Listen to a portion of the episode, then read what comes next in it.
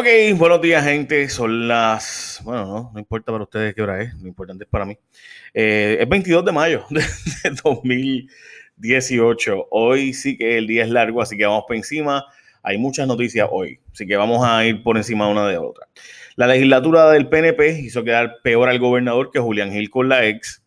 Eh, bueno, básicamente ahora no saben si van a aprobar la eliminación de la ley 80 de despido injustificado. Para mí todo esto es un show porque la Junta le dijo, bueno, yo te doy más presupuesto a la legislatura y más presupuesto a los municipios, más presupuesto a Jennifer González y su oficina, a cambio de que eliminen la ley 80. Y la legislatura dice, ah, el gobernador hizo eso por allá sin contar con nosotros. Bueno, la pregunta es si van a estar dispuestos a dejar la ley 80 de despido injustificado a cambio de que, y, pues si la dejan y no la eliminan, pues perder presupuesto de ellos, o sea, decenas de millones de dólares. Algo me dice que ellos quieren más las decenas de millones de dólares que la ley 80 eh, y demás. Pero bueno, veremos a ver.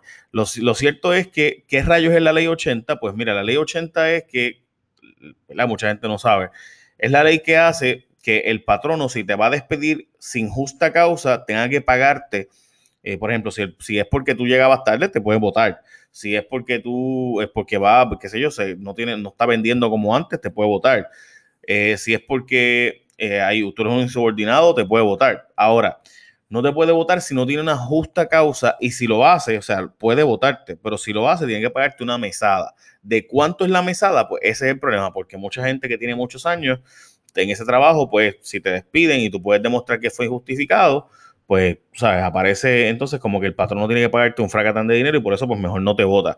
Si tú quieres saber cómo funciona ese cálculo y demás, puse el link de cómo funcionaría para que tú puedas chequear cuál es tu caso. También la noticia eh, del Nuevo Día, porque está en Noticia del Nuevo Día y, El Vocero, eh, pero la noticia, bueno, están realmente en todos los periódicos, pero la noticia de el, Nuevo Día habla eh, con un abogado, con Ruiz Delgado Sayas, que es el más que sabe del tema probablemente en Puerto Rico, y explica por qué a la mujer esto es una doble discriminación y demás, y está bien interesante su argumento, so, si quieren leerlo, ahí está el link. Bueno, más frustrado, senador federal con Ricky Rosselló y la Junta de Control Fiscal, que quien ya rompió la dieta haciendo martes, y es porque Orin Hatch que es un poderoso senador de Utah, está proponiendo que reduzcan la cantidad de que pagamos de seguro social a la mitad por unos años y también que participemos en el crédito por niños en Puerto Rico, pero el senador, pues por otro lado, criticó duramente a Puerto Rico, diciendo pues que no son creíbles nuestros números, que nuestro sistema de contabilidad es una irresponsabilidad, eh, etcétera. O sea, y, y, pues que Puerto Rico básicamente no merece que se hagan cambios en la ley federal de la reforma contributiva federal, etcétera. El link está en la noticia está bien interesante, es de El Nuevo Día de José Delgado. Si la Calderón se va a quedar sin fundación y no le tiran la toalla, eh, hasta ahora el presidente del Banco de Desarrollo Económico dijo que va a vender el préstamo y que eh, pues él dice que no, ella no va a perder el edificio por eso, pero pues lo cierto es que la Fundación Sila María Calderón pues puso como colateral el edificio para conseguir el préstamo, así que quien compre el préstamo del Banco de Desarrollo Económico con un banco del gobierno, pues podría, en teoría, bueno, en teoría no, en la práctica, pudiera terminar deseando ejecutar el, edificio de la Fundación Sila María Calderón. Dice ella que no ha pagado porque el gobierno le debe dinero. Lo cierto es que el gobierno pues ha cogido a través de leyes, ha cambiado la destinación, o sea, el dinero que iba para, para esa fundación, pues no va, porque el gobierno pues básicamente lo usó para otras cosas y eso le pasó básicamente a todos los bonistas de la crudita, etcétera, etcétera, que le han usado los chavos para otras cosas. Las muertes después de María no se van a saber, no tendremos un número real. Yo siempre he dicho que no va a haber un número real de muerte, va a haber un número aproximado, quizás eh, un estudio de la Universidad de George Washington que va a costar entre 350 mil y 600 mil dólares, pues no ha culminado y pidieron tiempo adicional. Eh, el Papa dijo que Dios hizo a un hombre gay lo que evidentemente rompe totalmente con la doctrina católica y cristiana en general, pero sobre todo la católica, que considera una aberración el homosexualismo, pues dice este hombre que fue a hablar con el Papa de los abusos de la Iglesia Católica con los jóvenes y demás, y que el Papa Francisco le dijo que Dios lo hizo así, que Dios lo hizo gay. Eh, la iglesia se le preguntó para reaccionar sobre el tema y dijo que ellos no reaccionan sobre conversaciones privadas del Papa con personas. Eh, los militares vinieron a Puerto Rico de nuevo. El general Buchanan llegará a Puerto Rico el 28 de mayo para evaluar la situación y determinar un plan de acción para estar preparados para la próxima temporada de huracanes. Y básicamente lo que están diciendo es que pues tienen que estar pendientes de, porque viene una temporada bien activa y se espera que pues vengan hasta 18 huracanes eh, y tormentas a la zona, a nuestras zonas. Y eh, pues los planes serían pues básicamente que ya FEMA tenga almacenado ya más agua, generadores eléctricos y otros artículos, etcétera. Así que ya tienen un plan para eso y pues en general Buchanan lo enviaron para Puerto Rico para verificar cómo va eso, esos preparativos para la próxima temporada de huracanes. Los municipios entregaron nuestro futuro, y el senador Rick y la Junta lo permitieron pero pues los alcaldes básicamente y junto con el Senado y demás están acordando el que a cambio de que me den chavos ahora, pues que el futuro sea negro para los municipios.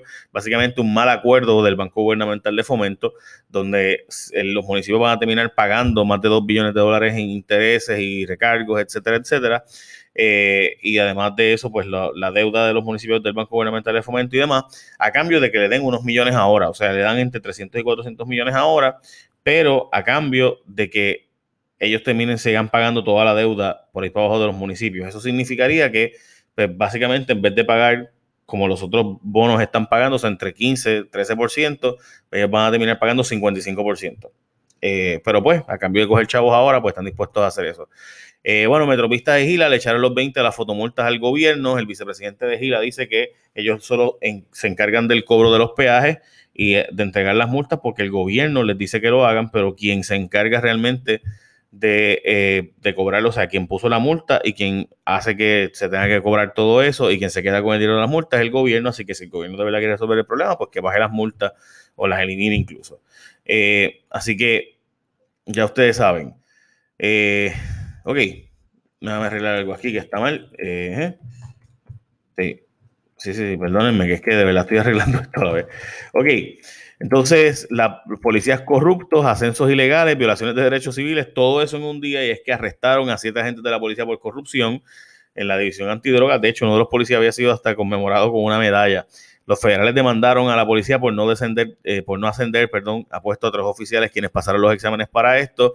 Y en un incidente de la barrera Morales de Caguas, policías violaron derechos civiles a los vecinos. O sea, todo eso, gente, son tres incidentes distintos. Ayer que ocurrieron ayer sobre la policía de Puerto Rico. Así de triste es la cosa. la cosa es que Arnaldo Claudio, el monitor de la policía, había advertido de estos casos y pues sigue pasando, no se arregla. La reforma de la policía sin duda no ha funcionado al parecer.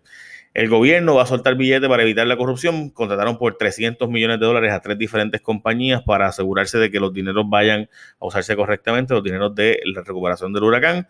El link está en la noticia, pero básicamente hay un website que está costándole al gobierno de Puerto Rico, así como usted lo escucha, 88 millones de billetes, eh, que quizás pudo haber hecho la Universidad de Mayagüez y ahorrarse un dineral, pero bueno, eh, no se hizo y además está contratando empresas de fuera para que hagan unos procesos de auditoría, etcétera, etcétera, que costarían 31 millones de dólares y además pues otros 189 millones para revisar solicitudes y enviar los cheques en los procesos administrativos.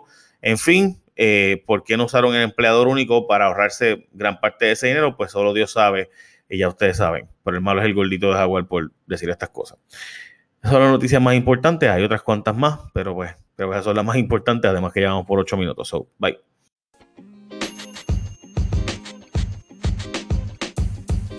Podcast you just heard was recorded with Anchor. If you want to make your own, download the Android or iOS app completely free from anchor.fm slash podcast. That's anchor.fm slash podcast.